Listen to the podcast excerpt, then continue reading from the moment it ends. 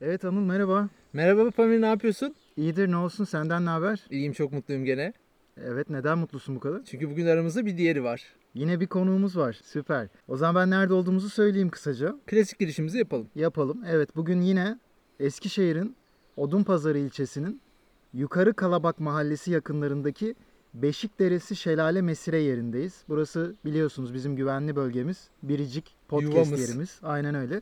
Konuğumuz olduğunda garanti risklerle karşılaşmayacağımız bir yere gelmek istiyoruz ve burayı seçiyoruz. Bugün üçüncü sezonun ikinci bölümünde akıllı uslu bir konuğumuz var. Kendisine merhaba diyelim. Merhaba Bay Uslu. Merhaba Pamir. Atilla, hoş geldin. Hoş bulduk Anıl. Ben öyle düşünmüyorum, başladı. Başladı.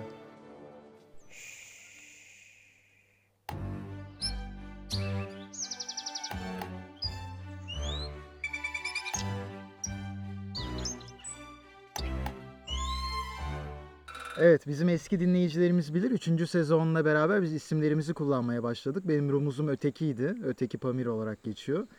Anıl da Beriki ve konuğumuza da diğeri diyorduk. Diğeri bugün Atilla oluyor. Atilla Uslu.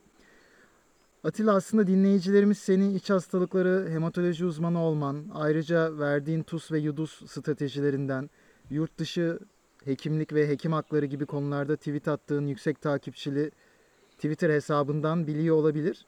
Ama biz biliyoruz ki sende bundan çok çok daha fazlası var. Bunlardan, görünenden çok daha fazlası var. Çok daha farklı yönlerim var. Aslında bizim bugünkü amacımız da, genel amacımız dinleyiciye bunu yansıtmak. Şimdi bizim artık giriş sorusu olarak klasikleşmiş, kalıplaşmış bir sorumuz var. Geleneksel, açılış sorumuz. Atilla'ya da onu soracağız. Atilla, bize cevabı sadece sende olan, bizim cevabını bilemeyeceğimiz bir şey sor ama uzmanlık alanı ile ilgili olmasın. Yani sekonder hemostaz bileşenleri nelerdir gibi olmasın. İstiyoruz ki bu soru bize ve dinleyicilerimize seni anlatsın. O zaman soruyorum. İnsan kulağının e, duyabildiği ses frekans aralığı nedir biliyor musunuz? Şimdi tabii Anıl, bizim ses işlerine sen daha yatkın olduğun için istersen sen cevap ver. Benim aklıma e, şey geliyor, yani bir ile iki arası olabilir. O şekilde mi cevap vereceksin? Yani ben, çünkü bana sorarsan ben bizim ses mühendisini arayacağım. O işlere ben de bakmıyorum ama ilk kez sana söylüyorum bunu. Hadi ya. Evet. Ben hep sen bakıyorsun diye bu soruyu. Yok, ben bir hizmet satın almıştım. O arkadaşı arayalım istersen. Atilla, çok güzel bir soru bu ya. Bizim bunu bilmemiz lazım aslında. Pamir? Eksi yüz on bir hertz diyorum. Barış Özcan'ın şeyi var ya, programı. Kesin bir alakası vardır yani. Peki, evet hocam, siz açıklayın alalım. Atilla, soruyu açıklayın. yirmi ila yirmi bin arasında olan e, frekansları duyabiliyoruz aslında. Bunu da nereden biliyorum? Çünkü mikrofonlara da özel bir ilgim var ve mikrofon seçerken de bu ses aralıklarının ne kadarını aldığını bilmek gerekiyor. Güzel. Şimdi bu sorudan mesela ben senin aslında yayıncılık yaptığını, mikrofonlarla ilgilendiğini, belki şarkıcısın, bilmiyorum. Aynı zamanda teknolojik aletlere de ilgin olduğunu anlıyorum. Evet, kesinlikle. Çok fazla var. Hatta aslında biliyorum ki yani Apple ürünleriyle ilgili çektiğim videolar bayağı eskiye dayanıyor. İlk videoların neredeyse hani o Doktor Dahiliye kanalından önce Atilla Uslu kanalında, YouTube kanalında Apple videolarıyla çektiğin, yani Apple ürünleriyle çektiğin videolar var. Sormak istediğim benim ilk sorum şu olacak. Şeyi saymıyoruz. İlk giriş sorusunu saymıyoruz Atilla. O yüzden ilk soruyu saydı. O sıfırıncı soru. Onu, tamam. Onu def ettim diye default. Düşünme. Sıkıntı yok. Bu birinci sorumuz geliyor. Sence bizim kullandığımız teknolojik ürünler kullanıcının genişletilmiş benliğinin bir parçası olabilir mi? Genişletilmiş benlikten kastım şu. Kısaca bireyin kullandığı eşyaları benliği olarak kabul etmesi. Mesela şunu düşünebiliriz. İçselleştirmesi aslında, öyle diyebiliriz. Evet, yani şimdi kabaca piyasada iki yazılım sistemi var diyelim. Android ve iOS. Kabaca hep bunlar kullanılıyor. Evet. yüzde doksanından fazlası bunlar. Bu tercihlerimiz ve kullandığımız aletler aynı zamanda bizim karakterimizi yansıtıyor mu? Kesinlikle yansıtıyor. Ee, ben o şekilde düşünüyorum. Nasıl yansıtıyor? Mesela bu örnekle ilerleyelim. Bu örnekten devam edelim. Mesela şimdi Android çok fazla kişiselleştirilebilen bir platform ve sen daha böyle farklı, işte sürekli günü gününe değişen farklı şeyler arıyor olabilirsin. İşte arayüzler olabilir, işte farklı widgetler olabilir. Temalar. Temalar mesela olabilir. Ama iOS'ta bunları sürekli kendine göre ayarlayabilmen çok mümkün değil. Çünkü Apple'ın sana sunduğu bir şey var, bir yelpaze var ve sen onun içerisinde kendine yer bulman lazım. Yoksa Apple sana göre kendini e, modifiye etmiyor. Ama Apple'da da şöyle aslında bir güzellik var. Ulaştığın her şeyin kalitesinden eminsin, seni yarı yolda bırakmayacağından eminsin ve gerçekten kullanımı çok kolay, çok basit ee, ve seni yormuyor. Ama Android'de çok daha kompleks aslında detaylar var ve daha çok seni yoran ve daha çok araştırman gereken şeyler olabiliyor. O zaman bu bir tercih diyebiliriz değil mi? Kesinlikle öyle. Zaten iyi ya da kötü diye bir şey yok. Yani sen hangi limanda kendini rahat hissediyorsan oraya yanaşıyorsun. Bu benim için Apple ama başkası için herhangi bir diğer markada olabilir. Şimdi Atilla ve Anıl, müsaadenizle ben bu soruyu niye sorduğumu açıklamak istiyorum. Müsaade sizin. Sağ olun efendim. Şimdi tabii ben bu soruları hazırlarken Apple fanboylarla, esnaf sarayındaki ikinci el telefoncularla konuştum. Ayrıca bilimsel çalışmalara baktım. Evet, bilimsel çalışmalar var. Yine mi ya? Biliyorum Anıl, senin benim bilimsel çalışmalardan her yayında bahsetmemden sıkılmanı, ama var. Bu konuda da PubMed'de yapılmış araştırma var. Mesela beş yüz yetmiş altı katılımcının olduğu bir araştırmada iPhone kullananların daha az tevazu gösterdiği, daha duyarlı ve hassas oldukları bulunmuş. Android kullananlar ise daha içe dönük, daha mütevazi, kalıplara sığan ve daha yumuşak başlı kişilermiş. Hatta çalışmacılar bu verileri topladıktan sonra bireyin karakter özelliklerinden kullandığı akıllı telefonu yüksek doğrulukla tahmin edebilen bir program kodlamışlar. Bu tek çalışma değil, bir çalışma daha var. Onda da iPhone kullanıcılarının kıyafete, makyaja, güzellik ürünlerine daha çok para harcadığı bulunmuş. Bu an, bunu şu an fark ediyoruz. Aramızda iPhone kullanıcı tek kişi var. O da bayağı makyajlı gelmiş bugün programa. Yani öyle desek de tabii öyle bir durum yok. Ve tabii ki yine iPhone kullanıcıların kendilerini daha mutlu hissettikleri de sonuçlardan biriymiş. Ama burada Atilla da tabii bilimsel çalışmaları çok iyi yorumlayan biri olduğu için bu kişilerin aylık gelirleri daha yüksek olduğu için daha çok harcama yapıyor olmaları da bulunabilir. Yani bu da tabii çalışmanın canım, onları lüks tüketime biri. Lüks tüketime yöneltmiş olabilir. Tabii Android kullanıcıları daha tutumlu çıkmış mesela çalışma sonucunda. Şimdi tabii ben de kendi yorumumu e, katmak istiyorum burada. Şimdi hani Amerika fiyatlarıyla konuşmak gerekirse Android telefonlara yüz dolar ile işte bin beş yüz iki bin dolar arasında bir yelpazede e, yani dağılım genişliği çok e, dar, dağılım aralığı çok geniş. Ama iPhone e, bildiğimiz gibi işte hani en fazla İşte iki yüz üç yüz dolar oynayan bir yelpazede değişiyor. İşte altı yüz bin dolar arasında gibi. Tabii ki burada e, kesinlikle alım gücüyle çok alakalı bu söylenilen şeyler aslında. Tabii direkt olarak alım gücüyle alakalı. Biraz da yine kişinin karakter özelliklerinden, mesela kendini daha ön plana koymayı seven ya da daha dışa dönük, yani İngilizce karşılığı extrovert olan kişiler iPhone kullanıcılarıymış. Android kullanıcıları ise daha çok yalnızlık seven, arkadaş çevresi daha dar kişilerden, yani ya yine İngilizce terimiyle introvert. Yuh. Oha. Ben nasıl böyle bir hata yaptım ya? Yuh bana. Yuh. Yayıncısın sen ya. Oha. Ya işte ben Android kullanıcısıyım. Pek arkadaşım yok, o yüzden alarm kuruyorum böyle mesaj gelmiş gibi heyecanlanmak için. Neyse, yine tabii bu çalışmada şunu da göstermişler. Karakter özellikleriyle de yaptığımız seçimler ilgili. Mesela iPhone kullanıcıları daha dışa dönük kişilerken Android kullanıcıları daha küçük bir arkadaş çevresine sahip, daha kendi içine dönük kişiler olarak bulunmuş. Atilla, gerçekten öyle misin sen de? Bu aslında benim için doğru değil. Tabii ki dışa dönüyorum ama hani e, içe dönük bir tarafım da vardır ve çok fazla da aslında e, iletişimde olduğum çok kişi var ama çok fazla arkadaşım diyebileceğim Ee, görüştüğüm insan yok aslında. Hani o açıdan bana çok fazla uymuyor. Evet, ben tabii Atilla'yı önceden tanıyan biri olarak gerçekten çevresi geniştir. Arkadaş kavramı tabii ki farklı ama çevresi geniş biridir. Onu biliyorum mesela. Biz Atilla Hocam'ın kontrol grubunu alalım bu çalışmada. Çalışma, evet, ekleyelim. Ya da çalışma yazarlara bir mektup yollayalım ve diyelim ki sonuçlarınız yanlış, tutmuyor. Konuk çağırdık, sorduk. Tabii tabii yazabiliriz. Şimdi ikinci soruya geçmek istiyorum. Peki Atilla, sence teknolojinin yaşı var mı? Yani yaş aldıkça gelişmeleri ve yeni ürünleri takip etmede zorlanacağını düşünüyor musun? Ya bu beni acayip korkutan, bu soruyu ilk kez duyuyorum ama bu benim ara ara kendime de sorduğum sorulardan bir tanesi. Çünkü sonuçta hani ailenizde yaşı büyük olan kişileri görüyorsunuz. Ee, onlar gerçekten bazen kopabiliyorlar olaydan. Evet ya, biz onları Facebook'a bıraktık. Facebook onların tapı zaten, nirvanası. Onun daha ilerisine geçemiyorlar. Ee, ve e, şu an için kendimde herhangi bir yavaşlama görmüyorum ve çok daha e, iyi takip ediyorum teknolojiyi. Büyük ihtimalle sonuçta bizim hayatımızın çok büyük bir parçası olduğu için, yani eskiden belki birazcık daha lüks sayılabilecek e, insanların hayatına bu kadar daha invaze olmadığı dönemlerde insanların bunu takibi zordu.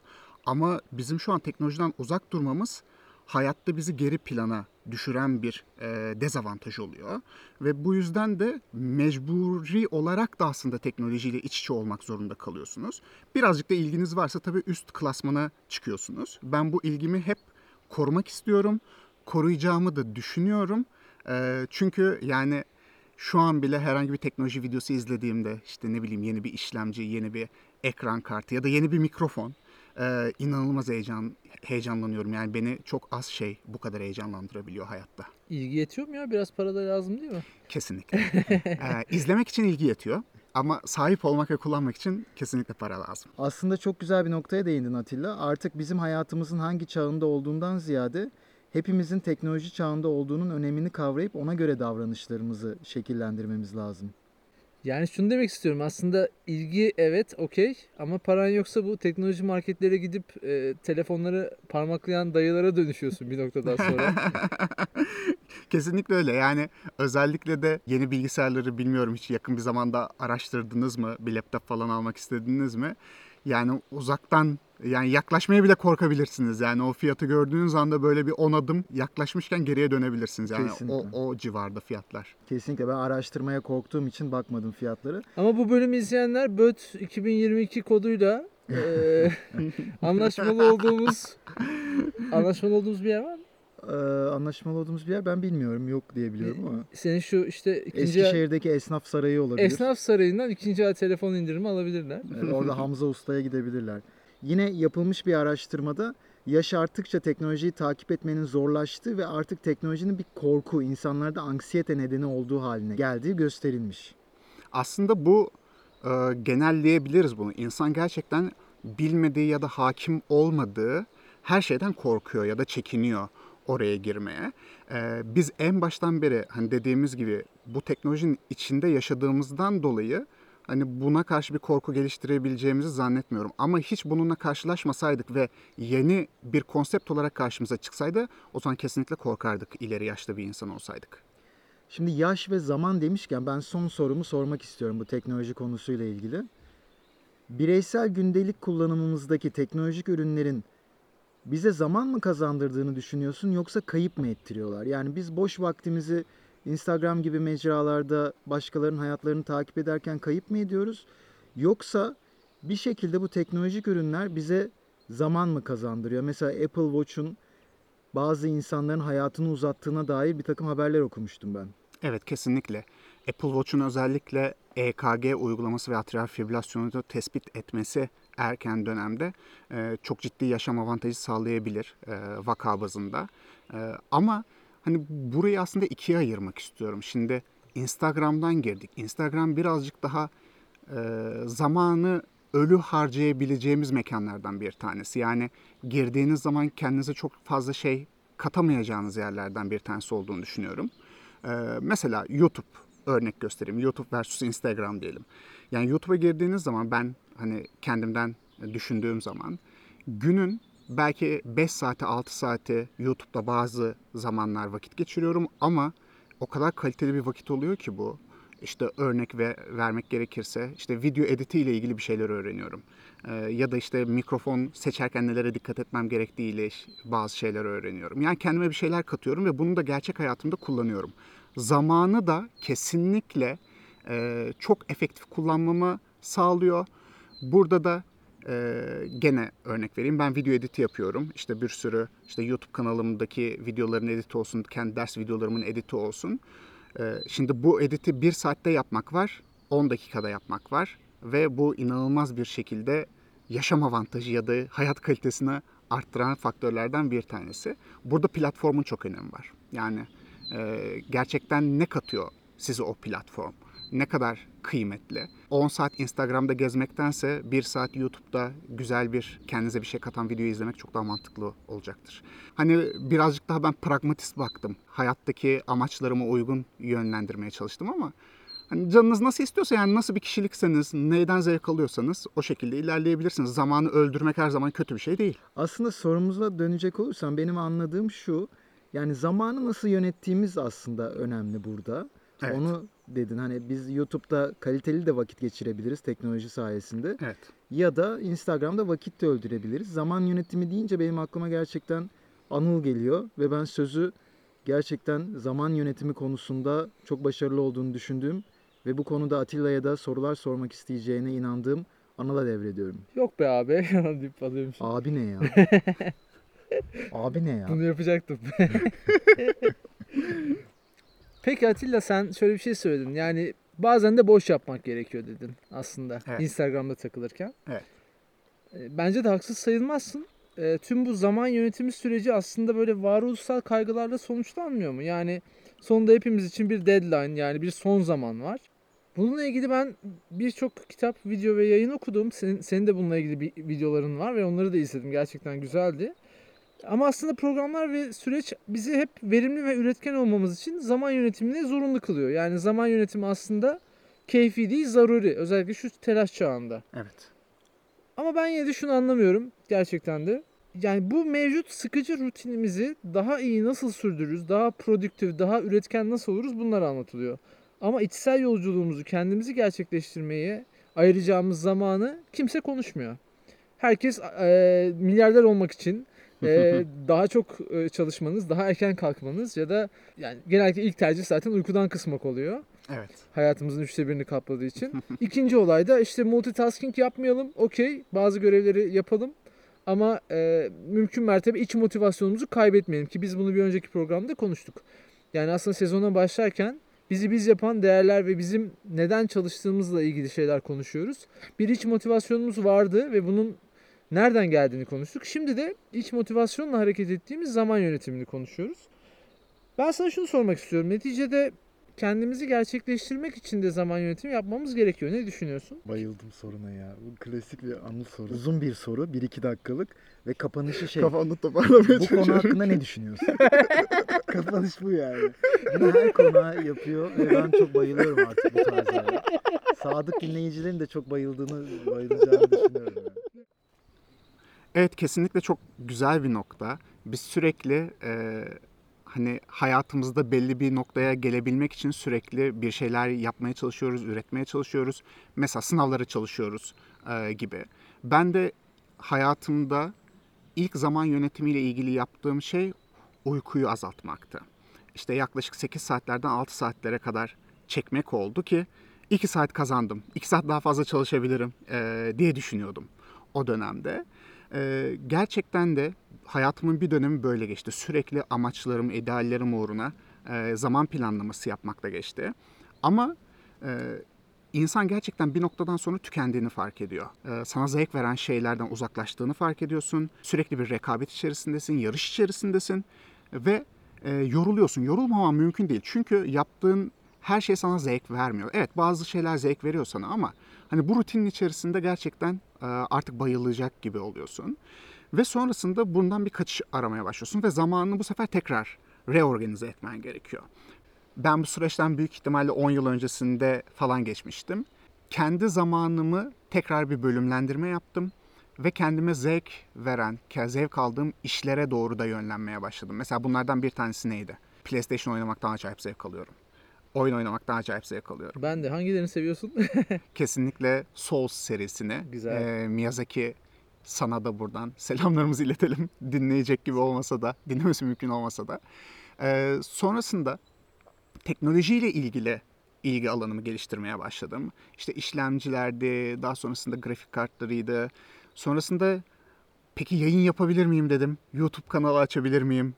O yola girdim. İşte onunla ilgili e, işlerimi organize etmeye başladım ve acayip zevk almaya başladım. Ve dedim ki tamam, işte Atilla olarak sen bunu yapmak istiyordun. Ve artık bunları yapmaya başladın. Hala ders çalışmıyor muyum? Evet, çalışıyorum. Hatta bu podcast'te dinleyenler diyecekler ki ya bu adam on iki saat günde ders çalışmıyor mu ya, bunları nasıl yapıyor? Ne ara yapıyor falan diyecekler.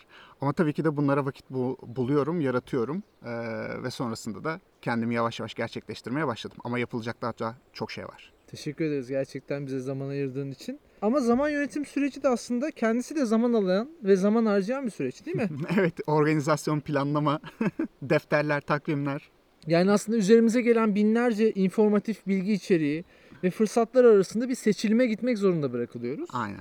Ve bir şeye zamanımıza değer, bunu harcamaya değer diyebilmek için bile başlangıçta ciddi bir zaman harcıyoruz. Kesinlikle. Şu bile aslında çok doğru bir şey. Mesela siz birine bir teklif sunarsınız ve der ki benim zamanım yok. Bu doğru bir cümle değil. Benim onun için zamanım yok. Doğru. O söylediğin Kesinlikle. Şey için zamanım yok. Benim zamanım olabilir. Yani insan gerçekten çok istediği ya da arzuladığı bir şey için kendine zaman yaratabilir. Bu kesinlikle zaman yönetiminin nasıl yapıldığıyla alakalı. Zamanım yok diye bir bahane ben birinden duyduğum zaman gerçekten beni rahatsız ediyor. Zamanım var tabii ki ama belki de bana zamanın yok ve bunu söyleyebilirsin. Pamir, bende bu genelde şöyle oluyor. Hani zaman yönetim sürecindeki aksaklık veya becerememezlik diyeyim. Bir film izleyecek kadar zamanım var ve işte çeşitli platformları gezerken genelde bunu yirmi dakikalık bir diziye razı gelerek bitiriyorum. Peki tamam, çok güzel açıkladın. Ben biraz da şuraya değineceğim. Senin bir videonda, zaman yönetimi videonda değindiğin bir nokta vardı. Özellikle erken kalkmak ile ilgiliydi. Evet. Ve burada e, tüm okuduklarım aslında ve tüm videolar, içerikler daha az uyuyun, çabuk erken kalkın, gün erken başlıyor gibi motivasyon konuşmaları, TEDx konuşmaları gibi üzerineydi. Evet. Peki üretkenliğimiz, yani gün içerisinde farklı zamanlardaysa ve biz bunu henüz keşfetmediysek, belki de bazılarımız akşam veya öğlen daha etkili çalışabilir.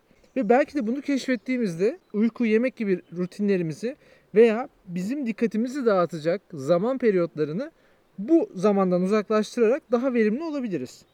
Ne düşünürsün? Kesinlikle öyle. Ee, bu genellikle, şimdi bu genel bir soru ama bunu birazcık daha özele indirgeyeceğim. E, ders çalışmayla ilgili sürekli soru gelir bana da. Ne zaman çalışmalıyız? İşte bu videomda da ben erken kalkmanın yararları ile ilgili işte fizyolojik faydalarından da bahsetmiştim ama herkesin fizyolojisi de aynı olmak zorunda değil. Şimdi gerçekten öyle. E, gündüz çalışılması ya da sabah erken çalışılmasının e, faydaları zaten fizyolojik olarak da gösterilmiştir. Ama tabii ki bunu genellemek, illa bunu yapacaksın, bunu yapmak zorundasın gibi bir şey söylemek de gerçekten zor. Çünkü sabah erken kalkmayı sevmeyen biri ne düşünün? Belki sizsiniz. Bilmiyorum. Ee, ben böyle biri değilim ama hani gerçekten erken kalkmak bunun, bu kişi için bir zulüm olabilir. Ve zaten mutsuz uyanıyor. Ve mutsuz uyandığı için de yani ne ders çalışması, yani hiçbir şey yapmak istemiyor. Çünkü uykusunu almadı. Tek aklında bir şey var, o da uyumak. Birazcık daha uyusaydım.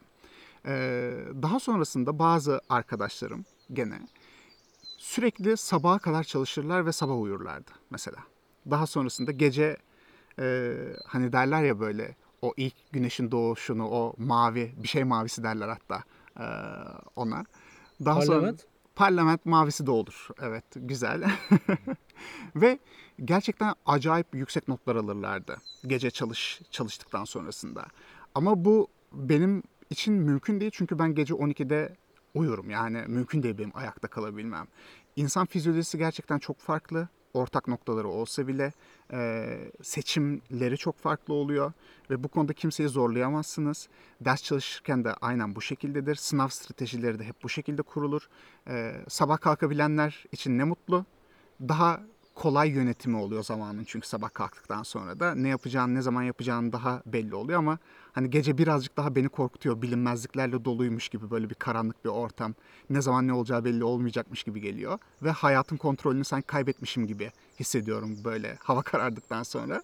Hani bu yüzden bana uygun değil ama herkes için seçimler farklı olabilir. Şimdi peki içinde bulunduğumuz çağ aslında bir devinim çağı, çok hızlı hareket eden bir çağ. Sistem sana sürekli bir deadline, yani son tarih veriyor. Sen ona alışıyorsun. Hep bir şeyi son tarihine yetiştirme, bitirme. Hayatımızdaki her şey böyle olmuş durumda. Evet. Hepimiz aslında o telaşın içinde raf ömrü dolmuş ürünler gibi hissetmeye başlıyoruz. Bu devinim de bizi zamanla değersizleştiriyor. Belki çok kalifiyeyiz ama istenilen hızda değiliz.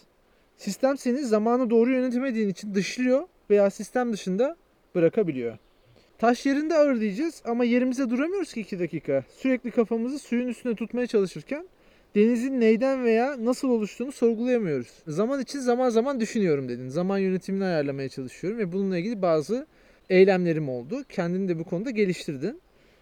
Ama bu aslında çok kolay değil. Her zaman yaptığımız şey nedir? İşte uykudan kısalım. Ve ikinci yaptığımız şey de bir yapı, yapılacaklar listesi oluşturmak. To do list. Aynen. Değil mi? Aynen. Şimdi bununla ilgili bir çalışma var. Bu sefer ben atıf atacağım. Şaşıracağım. İnanamıyorum. Çalışma baktın sen ve şu an yayında çalışmadan bahsedeceğim. Ya utanıyorum artık hep senin. Yani ben yapınca bilimsel sıkıcı oluyordum da Pamir bunu artık yapmadı. Takipçi kaybettiriyordun da falan. Dur bir daha bir tane istatistik paylaşacağım. Neyse, sadece. Tamam, heyecanlanma. Peki. Yapılan bir araştırmaya göre işleri arda arda dizen ve yapılacak listeleri oluşturan insanların yüzde kırk biri o görevlere hiç başlamıyor. Hayatta kendimize bazen bununla ilgili hedefler koyuyoruz. Sen de zaman zaman bu süreçte evet. koydun. Ve bunu uygulayamadığın zaman kendini suçlu hissettiğin oldu mu? Kesinlikle oldu. Ee, çok azdır aslında. Çok fazla değildir benim için. Ee, ama gerçekten inanılmaz bir suçluluk duygusu ve hemen onu telafi edebilmeyle ilgili kendimi yeniden bir toparlanma sürecine sokuyorum. Ee, hep böyle oldu. Ee, nadiren kaçırdım ama hep yakaladım sonrasında da. Ee, uzun süreli kaçırdığım olmadı böyle bir süreci. Ee, bu intrinsik bir şey mi? Olayın doğal süreci mi böyle? Bilemiyorum. Ee, her insanda büyük ihtimalle çok daha farklı işliyordur bu. Hani salıp gidenler de vardır. Hani yarın diyete başlıyorum deyip belki bir gün diyet yapıp daha sonrasında aa, onu sürdürememek gibi bir şey. Bu to do listlerde bence. O yarının gelmediği günler. Aynen, aynen, aynen öyle. Ee, bir de gerçekten insanlar özeniyor böyle şeyler yapmaya. Sanki to do list yaparsam ve buna bir vakit ayırırsam e, gerçekten başarıya ulaşabilirmişim gibi hissediyor. E, hani o ritüel onu başarıya ulaştıracakmış gibi hissediyor ama aslında orada başarıya ulaştıran şey ritüel değil, tamamen e, iç motivasyon ve bunun sürdürülebilir olması.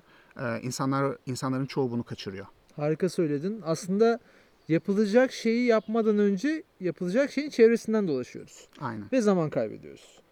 Peki yani bu sana bahsettiğim şey aslında tıbbi de bir terim. Zaman anksiyetesi olarak geçiyor. Biz biraz daha gerçekçi hedefler koyarak bu süreci aşabiliriz bence. Ne dersin? Kesinlikle olabilir. Birazcık daha soft başlamak gerekiyor aslında.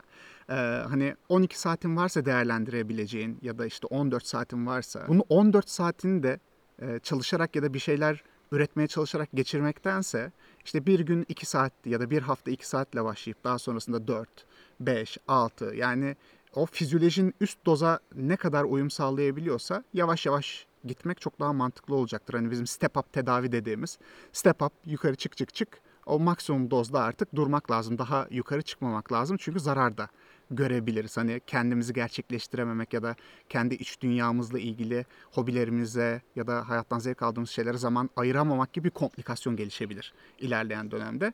Bu çok ince bir aslında ayar, terazi nasıl dersek. Ee, bu ayarı sağlamak herkesin kendi elinde. Ee, dışarıdan yardım belki alabilirsiniz ama hani insan bunu kendisi süreç içerisinde bulmalı. Ne aradığını bilmesi lazım tabii ki bunu yaparken de. Hani öyle boş boş ya ben bu dengeyi ne zaman bulurum gibi değil de işte tartarak e, hayatın nasıl etkilediğini uzun vadede ya da kısa vadede bu şekilde bir sonuca varması gerekiyor. Çok güzel bir nokta yine. Ben özellikle Anıl bilir eski antik çağ Yunan filozoflarına meraklı olduğum için yine aslında onların felsefelerini belki bilmeden ama yine onlarla aynı sonuca vardın. Özellikle stoik felsefede bu çok söylenen bir şeydir. Hani kim olduğunu bil, ne istediğini bil ve ona uygun bir şekilde erdemli yaşa, anı yaşa derler. Özellikle de geleceğimizi planlarken fazla vakit kaybettiğimizi söylerler. Çünkü aslında sahip olduğumuz tek şey şu an ve bu an bizi ne mutlu ediyorsa ya da ne yapabiliyorsak onu yapıp ona odaklanıp ondan en fazla hazzı almamız lazım diyorlar. Bu da biraz aslında tıp eğitimi ne götürüyor bizi? Yani biz gerçekten çok uzun yıllar bir şey olacağız diye, ileride bir rahata ereceğiz diye çalışıyoruz. Ve sonunda geldiğimiz noktada da her zaman herkesin o rahata erdiğini görmüyoruz. Bu zaman yönetimiyle ilgili senin becerilerin tıp fakültesinde gelişmiş olabilir mi? Çünkü çok az bir vaktin var ve çok iyi yönetmen lazım. Onun katkısı olmuş olabilir mi zamanı iyi yönetmene? Ya da zamanın değerini öğrenmeye katkısı olmuş olabilir mi? Kesinlikle yani mutlaka olmuştur. Bunun üzerine çok fazla düşünmedim aslında ama sonuçta e, tıp fakültesinde başarılı olabilmeniz için çok ciddi bir mesai harcamanız gerekiyor ders çalışmaya. Ama gezmek de istiyorsunuz. Başka farklı şeyler de yapmak istiyorsunuz. İşin ayarı başka bir tarafa kaçınca işte arkadaşlarımızla hadi sabah kahvaltıyla bir başlayalım. İşte akşam e, şurada eğlen, eğlenelim, kapalış, kapanış, gece gelelim, evde yatalım. Sonra tekrar sabah tekrar aktivite E ne oldu? Farmakoloji sınavı ne oldu? İşte zumaplar, tinipler ne oldu? O neydi, bu neydi? Her şey birbirine girdi gibi tabii ki de insanı itiyor çalışmaya ve zamanı bölüm, bölümlendirmeye. Öyle bir bölümlendirme yapmanız gerekiyor ki hem hayattan zevk alabilmeniz lazım hem de ideallerinizi gerçekleştirebilmeniz lazım. Burada hep farklı yani uç noktalara kayabiliyor insan ve kaydıktan sonra da rahatsız olup tekrar yeni dengesini oluşturmaya çalışıyor. Bu çok dinamik bir süreç ve bu dinamik süreç sürecin bence oturması yıllar sürüyor. Yani bu öyle bir haftada iki haftada falan oturabilecek bir şey değil. Yani bunu yıllarca test edip daha sonrasında bir dengenizi bulmanız gerekiyor. Yani hocam bir ajanda aldık. Hemen işleri yoluna koyduk olmuyor değil mi? Keşke öyle olsaydı. Aslında çok güzel genel bir cevap verdin ama biraz da kişisel bir soruydu. Sende bu süreç nasıl oldu? Yani ne zaman zaman yönetimi yapmaya karar verdin? Ee, nokta bu değil mi? Bende mi? Ben Pamir'e mi soruyorsun bunu? Yok ben Atilla'ya sormuştum. Yapma ya çok güzel cevabım var. Neyse, sende tam... öyle bir yönetim yok ki. Tıp fakültesi ikinci sınıfta başladı. Ee, nasıl başladı? Şöyle başladı. Ben Türkçe tıp mezunuyum. Ee, Ankara tıpta okudum. Eğer bilmeyenler varsa da söylemiş olayım. Ve şunu fark ettim ikinci sınıftayken. E, tıp İngilizce üzerinden yürüyor. Ve Türkçe tıp okumak bana bir dezavantaj gibi geldi. Ve dedim ki ben İngilizce tıpa kendimi çevirmem lazım. Ve bütün kitaplarımı İngilizceye çevirdim. Ama o kadar iyi bir İngilizcem yoktu. Yani bütün tıp kitaplarını hadi İngilizce aldım. Hadi okuyorum İngilizce artık gibi bir şey. Bir dünya yok. İşte burada İngilizce tıp kitabı okuyup İngilizceyi ilerletme çabam ile derslerim arasındaki ya da işte hayat hayattan zevk alma arasındaki o dengeyi kurmaya çalışmak, çabalamakla başladı aslında ilk başta. Yani tıp fakültesi ikinci sınıftan itibaren bu çabam başladı. Atilla Ankara tıpta okudum dedin. Doğru mu duydum? Evet. Hacettepe mi? şey, Gazi mi? Hayır. Üçüncüsü. Başkent. Aa, lütfen. hiç, hiç, hiç böyle bir cevap almamıştım daha önce. Ankara. Üçüncü Ankara'dır. Hacettepe, Gazi, Ankara. Anladım da hangi tıp fakültesini kastediyorsun? Ankara Üniversitesi Tıp Fakültesi. Evet, böylece ben... klasik teyze geyiğimizi de yapmış olduk. Ben de bu arada Ankara tıp mezunuyum. Bu geyiğe çok maruz kalmışımdır. Ben genelde İbn Sina Tıp Fakültesi falan deyip geçiyordum yani. Çok mantıklı. Ben bunu hiç söylememiştim. Hayır, Hacettepe değil. Burada biraz ben şu tabiri ele almak istiyorum. Zamanın inisiyatifini eline almak. Yani zaman hepimiz için eşit derecede ve hani adaleti olan bir şey. Hepimiz uyandığımız zaman yirmi dört saatimiz var önümüzde. Evet. Bir sonraki uyanışa. Ve bu süreçteki inisiyatifi kendi elimize alabiliriz. Bunu daha çok para kazanmak için de yapabiliriz. Daha üretken veya yaratıcı işlerde de kullanabiliriz. Ve bizim de yapmış olduğumuz şu anki durum gibi kendimizi gerçekleştirmek üzerine de harcayabiliriz diye düşünüyorum. Kesinlikle öyle. Ama tabii bunun ne kadarını hangisine ayıracaksın, değil mi? Esas aslında problem burada başlıyor. Ee, bu da tamamen aslında gene neye ne kadar önem verdiğimizle ilgili. Parayı mı çok seviyorsun? Yani tek amacın belki de para kazanmak olacak bundan sonrasında. Ya da kendini gerçekleştirmek mi istiyorsun? Yani kendini gerçekleştirmekle ilgili. Mesela benim için hani çok küçük bir örnek vermek gerekirse işte YouTube, başkalarına bir şeyler anlatayım, işte teknoloji videoları çekeyim. Buna vakit harcayabilirim. Ee, bu bölümlendirme dinamik de olacaktır. Yıllar içerisinde de değişecektir. Çünkü önem verdiğimiz her şey değişiyor yıllar içerisinde. Şu an belki birazcık daha e, keşke daha çok paramız olsa da şunu da yapabilsek, bunu da yapabilsek gibi düşünüyoruz ama belki yıllar sonrasında e, bizim çok daha farklı dertlerimiz olacak. E, sağlığımızla ilgili belki problemlerimiz olacak. Spor yapmaya keşke daha fazla zaman ayırsaydım gibi düşünmeye başlayacağız. Yani birçok şeyi de atlayabiliyoruz aslında. Hani bu gerçekten e, çok dinamik ve cevap vermesi çok zor olan bir şey. Evet yani şimdi şöyle yine beni bu güzel bir yere götürdü bu soru. Bence güzel bir yere götürdü. Atilla sen bir bana... git de biz bir bakalım ya oraya. Atilla bana bir yüz lira verir misin? Tabii ki. Tamam, verdikten sonra bir yüz lira daha verir misin? Tabii ki. Sonra bir yüz lira daha. Tabii. Bu devam edecek sonsuza abi kadar. Abi yeter, ne yapıyorsun? Evet. Ya Atilla aslında ben bu soruyu keşke Anıl'a sormasaymışım. Çünkü ilkinde muhtemelen hayır cevabını alacaktım. Onun sebebi de aslında şu, yani Anıl da haklı. Bizden para istendiğinde ya da başka bir mal varlığımız istendiğinde çok cimri davranabiliyoruz. Çok tutumlu oluyoruz, ona sahip çıkıyoruz.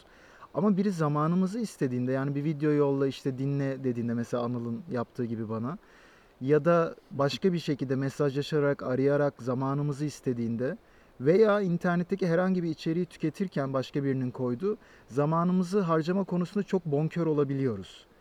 Aslında zamana da bir emtia yani bir mal gibi davranmamız gerektiğini söyleyen bilginler var. Yine antik Yunan döneminde yaşayan filozoflardan Seneca diyor bunu. Bu konuda belki birazcık söylemek istediğin ya da Anıl'ın katmak istediği bir şeyler olacaktır diye düşünüyorum. Bununla ilgili önemli bir sözümüz var zaten. Time is money. Evet. Kesinlikle. Ee, zaman benim için inanılmaz önemli. Özellikle de hani birçok şeyi aynı anda yapmaya çalışan insanların en değerli varlığı zamanı ve bu zamanı biri talep ettiğinde ben çok e, cimri olabiliyorum. Mesela parada o kadar cimri değildim az önce. Ama zamanla ilgili çok daha cimriyimdir büyük ihtimalle. E, hani ş- şöyle bir örnek vereyim. Bana gelen bir gün içerisindeki işte Instagram mesajı, mail, İşte herhangi bir sosyal platformdan bana ulaşmak isteyen ya da bana mesaj yazan insanların sayısı bazı günler elliyi buluyor. Ben elli mesaja cevap vermeye çalışırsam bütün günüm neredeyse gider. Ama ben bütün günümü e, bu mesajlara cevapla harcayamam. Çünkü benim bir hayatım ve yapmak zorunda olduğum şeyler ya da yapmak istediğim şeyler var. Ve bunu yönetmem lazım. Yani bu çok basit bir örnek. Hani derler ya, ya ce- bir mesaj attık cevap da atmadı bize.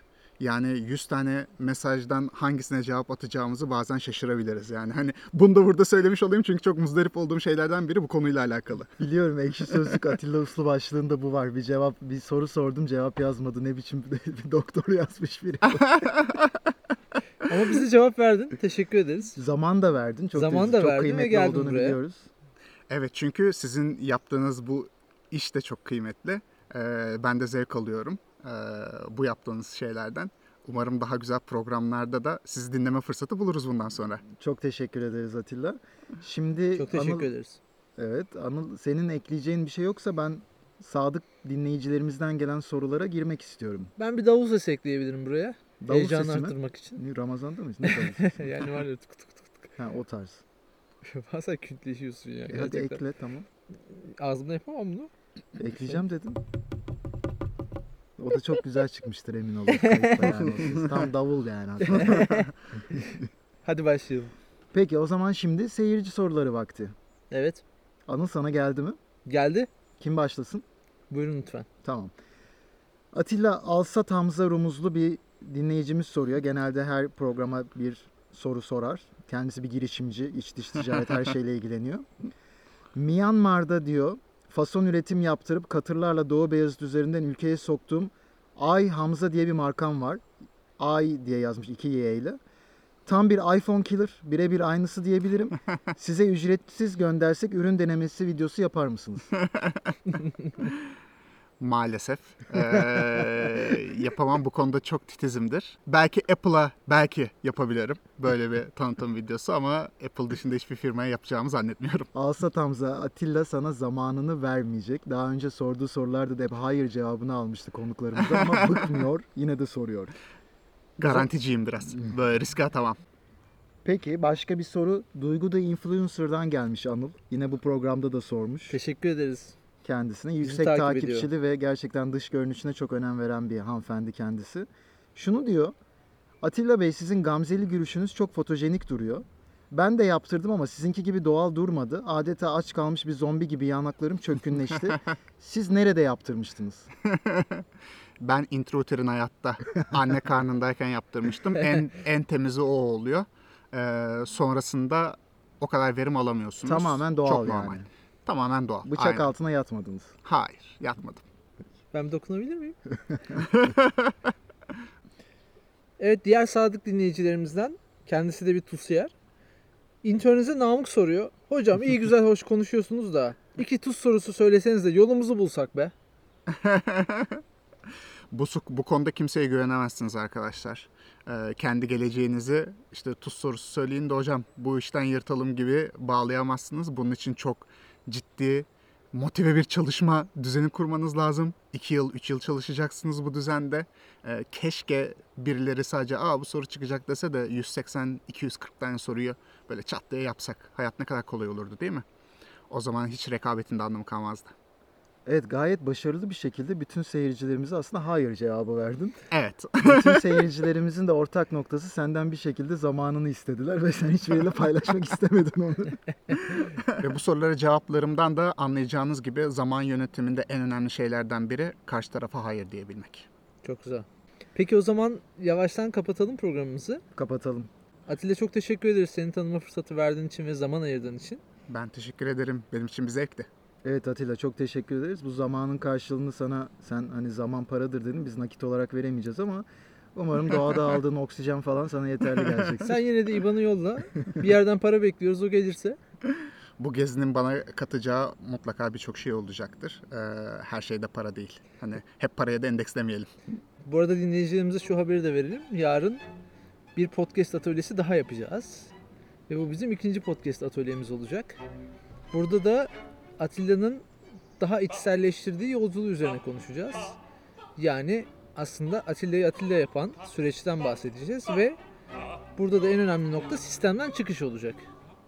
Bir sonraki programda görüşmek üzere. Görüşmek üzere. Ben öyle düşünmüyorum. Sona erdi. Sona erdi. Hoşça kalın arkadaşlar.